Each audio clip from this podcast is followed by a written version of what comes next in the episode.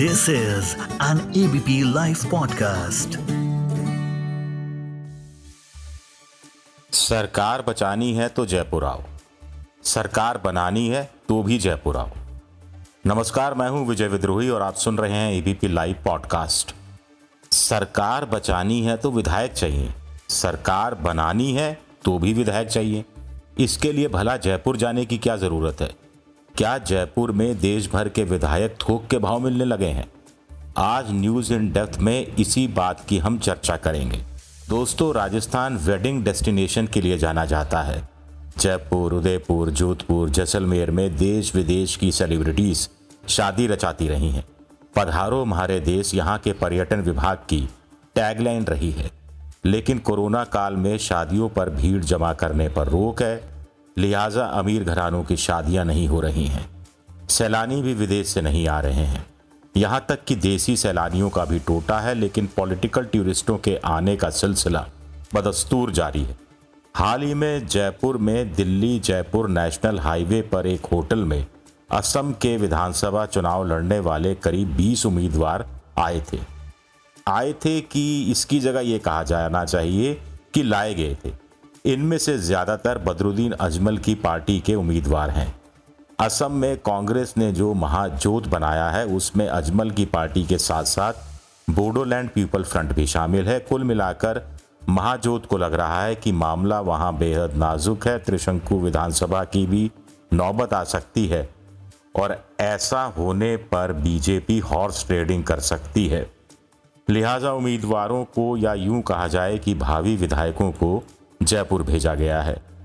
जयपुर दो वजहों से भेजा गया है। एक, राजस्थान में कांग्रेस की सरकार है, लिहाजा उम्मीदवार सुरक्षित रहेंगे।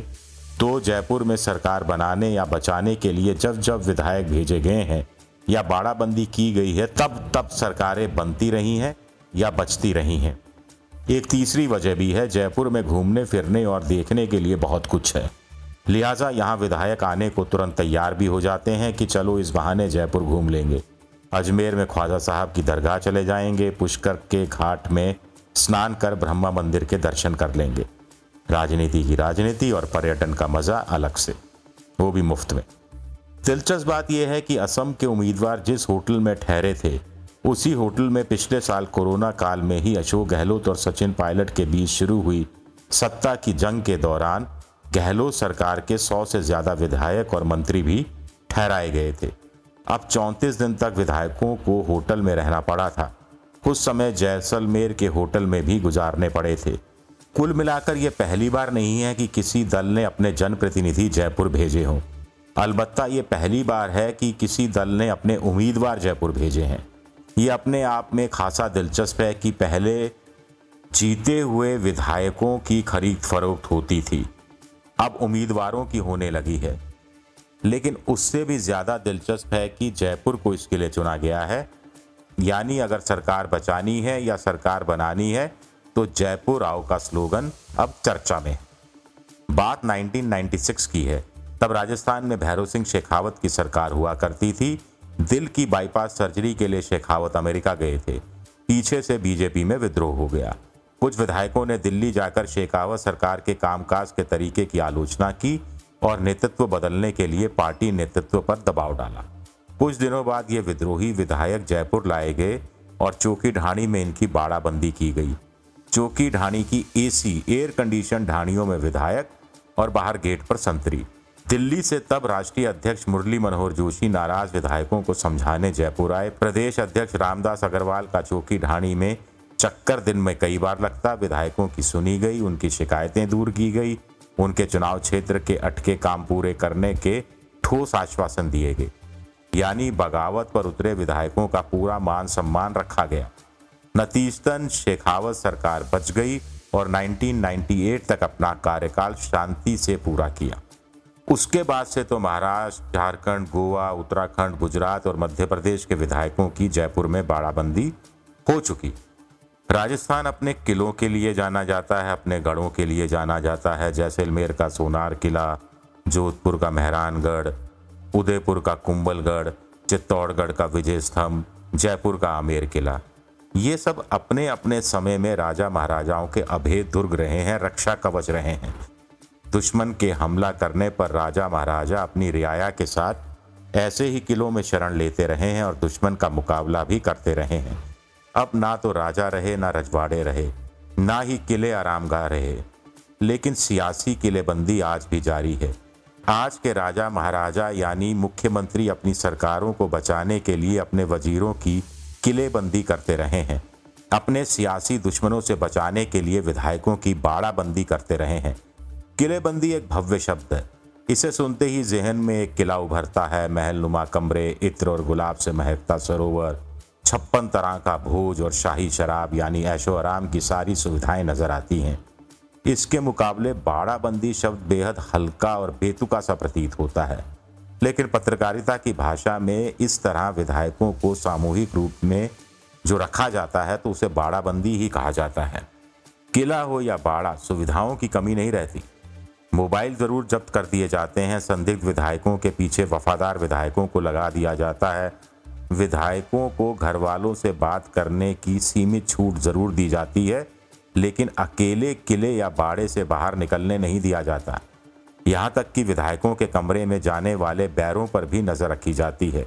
समझदार मुख्यमंत्री तो पुलिस और खुफिया तंत्र का इस्तेमाल भी करते हैं।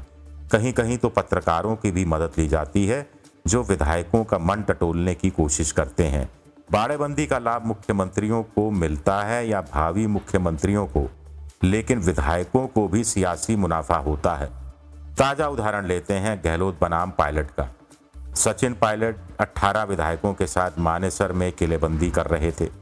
उनकी शिकायत यही थी कि गहलोत की कार्यशैली ठीक नहीं है, विधायकों से मिलते नहीं हैं, विधायकों के काम होते नहीं हैं, विधायकों की डिज़ायर पर उनके इलाकों में ट्रांसफ़र पोस्टिंग नहीं होती है। विकास अटका हुआ है आदि आदि उधर जयपुर के होटल में बाड़ाबंदी में रह रहे अशोक गहलोत गुट के विधायक इसका पूरा सदुपयोग कर रहे थे। अशोक गहलोत दिन में दो दो तीन तीन चक्कर जयपुर के इस होटल के काट रहे थे। विधायकों से मान मनुहार कर रहे थे। उधर विधायक भी इसी बहाने गहलोत को अधूरे कामों की सूची थमा रहे थे। अब गहलोत को सरकार बचानी थी, लिहाजा ये सूची मुख्य सचिव को थमाई जा रही थी। काम करवाए जा रहे थे। विधायक खुश थे कि चलो, इस बहाने गहलोत से मुलाकात तो होने लगी। मन की बात तो होने लगी। काम तो होने लगे ट्रांसफ़र तो होने लगे, यानी विधायकों के काम हो रहे थे। गहलोत सरकार के मंत्री सीधे मुँह बात कर रहे थे। विधायक गहलोत सरकार के मंत्रियों के साथ बैठकर मुगले आज़म फ़िल्म देख रहे थे। कुछ रसोई में जाकर नए तरह की डिशेस बनाने में हाथ आजमा रहे थे। कुछ विधायकों ने बाड़ाबंदी के बाद कहा भी कि सचिन पायलट का शुक्रिया। इस बहाने मुख्यमंत्री से खुलकर बात हो गई, मनभेद दूर हो गए, गिले शिकवे मिट गए और इलाके के विकास की दशा दिशा तय हो गई। काम भी होते हैं और मनमर्जी करने का मौका भी मिलता है। बात 2005-2006 की है। राजस्थान में वसुंधरा राजे सिंधिया की सरकार थी, तब झारखंड में बीजेपी में सियासी झगड़ा हुआ था। बाबूलाल मरांडी और अर्जुन मुंडा के बीच कौन बनेगा मुख्यमंत्री की जंग छिड़ी थी? बीजेपी आलाकमान उस समय अर्जुन मुंडा की सरकार को किसी भी कीमत पर बचाना चाहती थी। लिहाजा 25 विधायक जयपुर स्पेशल फ़्लाइट से भेजे गए थे। इनके साथ साथ कुछ निर्दलीय विधायक भी थे। जयपुर के पास जंगल से घिरे इलाके में बने एक रिसोर्ट में इन मेहमानों को ठहराया गया था। दो बार ये विधायक जयपुर लाए गए थे और दोनों ही बार बीजेपी सरकार झारखंड में बच गई थी। तब बाड़ेबंदी में रह रहे विधायकों का एक दिन क्रिकेट खेलने के लिए मन मचल गया। तुरंत वसुंधरा राज्य सरकार के खेल मंत्री से लेकर अन्य मंत्री हरकत में आ गए। नया किट मंगवाया गया, विधायकों को नए महँगे जूते दिलवाए गए। विधायकों ने बैट और बॉल से हाथ आजमाया, टीवी चैनलों ने इसे दिखाया भी। शुक्र है कि उस समय रीजनल टीवी चैनल नहीं थे, नहीं तो शायद मैच का लाइव प्रसारण तक हो जाता। अगले दिन विधायकों ने कहा कि आज तो साफ़ फुटबॉल खेलेंगे। फिर जूते, जर्सी टी शर्ट शॉर्ट्स का इंतज़ाम विधायक जब रिसोर्ट छोड़कर वापस रांची गए तो वहाँ जो कुछ छोड़ कर गए थे, उससे पता चला कि किस तरह की सुविधाएँ उन्हें दी गई थी। घूमने का घूमना हो गया, सरकार भी बचा ली, अपने कुछ काम भी करवा लिए, पार्टी आला कमान की नज़र में वफादार भी घोषित हो गए, अगली बार टिकट मिलना भी गारंटी हो गया, कुछ सैर सपाटा भी हो गया बाड़ाबंदी का एक फ़ायदा ये भी। वसुंधरा राजे के ही कार्यकाल में गोवा के विधायक भी जयपुर लाए गए थे। समुंदर के किनारे से रेतीले धोरों तक का सफ़र ज़रूर रोमांचक रहा होगा। वहाँ बीजेपी गुट को बहुमत का जुगाड़ करना था, कांग्रेस से हॉर्स ट्रेडिंग का डर था।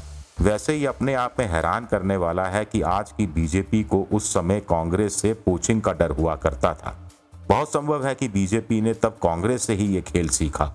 विधायकों को बचाकर रखा गया और गोवा में बीजेपी की सरकार बनी, मनोहर परिकर मुख्यमंत्री बनाए गए। बहुत सफल मुख्यमंत्री साबित हुए। बाद में मोदी सरकार में रक्षा मंत्री भी बने। उनका कद इतना बड़ा था कि गोवा में कांग्रेस के कुछ विधायक बीजेपी में इस शर्त पर आने के लिए तैयार हुए थे कि मनोहर परिकर को ही मुख्यमंत्री बनाया जाएगा। नितिन गडकरी ने तब ये डील की थी। मोदी मंत्रिमंडल से इस्तीफा देकर परिकर ने गोवा में मुख्यमंत्री का पद संभाला था। बाद में वह बीमार पड़े और उनकी दुखद मृत्यु हो गई। खैर, ये बाड़ेबंदी ही थी कि बीजेपी को मनोहर परिकर जैसा नेता मिला, गोवा को मनोहर परिकर जैसा मुख्यमंत्री नसीब हुआ। इसी तरह 2019 में महाराष्ट्र में शिवसेना, कांग्रेस और एनसीपी की सरकार बनाने की दिशा में काम हो रहा था। बीजेपी को इसका एहसास हो चुका था और कांग्रेस विधायकों पर उसकी नज़र थी। तब कांग्रेस के 44 विधायकों को बीजेपी से बचाने के लिए जयपुर ही भेजा गया था। यहाँ अशोक गहलोत ने जिम्मा लिया था कि विधायक बीजेपी से सेफ़ दूरी पर रहेंगे और टूटन की नौबत नहीं आएगी। ऐसा हुआ भी। आप माने ना माने, लेकिन महाराष्ट्र में शिवसेना और कांग्रेस को नज़दीक लाने में जयपुर की बाड़ेबंदी भी काम आई। मध्य प्रदेश में कमलनाथ सरकार के खिलाफ ऑपरेशन लोटस चला था। तब भी कांग्रेस के विधायक जयपुर भेजे गए थे। ये और बात है कि बाड़ेबंदी कमलनाथ के काम नहीं आई और वहाँ उनकी सरकार गिर गई थी। शिवराज सिंह चौहान फिर से मुख्यमंत्री बन गए थे मध्य प्रदेश के। ऐसा नहीं है कि यह झटका सिर्फ़ कांग्रेस को ही लगा हो। 2016 में उत्तराखंड में हरीश रावत की कांग्रेस की सरकार थी, सरकार संकट में आई तो बीजेपी को डर लगा कि हरीश रावत अपनी सरकार बचाने के लिए बीजेपी के विधायकों को तोड़ सकते हैं। राजस्थान में उस समय वसुंधरा राजे की सरकार थी तुरंत दो किश्तों में 27 विधायक जयपुर भेजे गए थे। यहाँ ग्रीन रिसोर्ट में उन्हें ठहराया गया। ये सुनिश्चित किया गया कि बीजेपी विधायकों की बाड़ेबंदी के चलते कम से कम बीजेपी में तोड़फोड़ नहीं होगी। उसके बाद हरीश रावत सरकार गिराने की कोशिश की गई, लेकिन विधानसभा के फ्लोर टेस्ट में हरीश रावत ने अपनी सरकार बचा ली थी। अब भले ही हरीश रावत ने अपनी सरकार बचा ली हो लेकिन बीजेपी भी बाड़ेबंदी की वजह से ही अपनी पार्टी में टूट फूट को बचाने में सफल रही। इसका फ़ायदा उसे अगले विधानसभा चुनाव में मिला और वह अच्छे खासे बहुमत के साथ सत्ता में लौटी। कुल मिलाकर पॉलिटिकल टूरिज़्म नई किस्म की राजनीति है। अब जिस ढंग से उम्मीदवारों की भी बाड़ेबंदी की जा रही है, उससे साफ़ है कि आने वाले सालों में बाड़ेबंदी का महत्व और ज़्यादा बढ़ने वाला है। जयपुर इस मामले में नंबर एक रहा है। अशोक गहलोत और वसुंधरा राजे, दोनों को ही बाड़ेबंदी का अनुभव भी अच्छा खासा हो चुका है। अब ये सब भारत के लोकतंत्र के लिए कितना घातक है, किस तरह पूरी चुनावी राजनीति का उपहास है, इस पर बहस करेंगे आगे फिर कभी।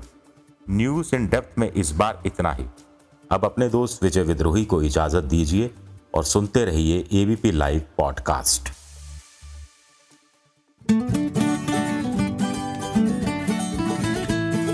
This is an ABP Life podcast.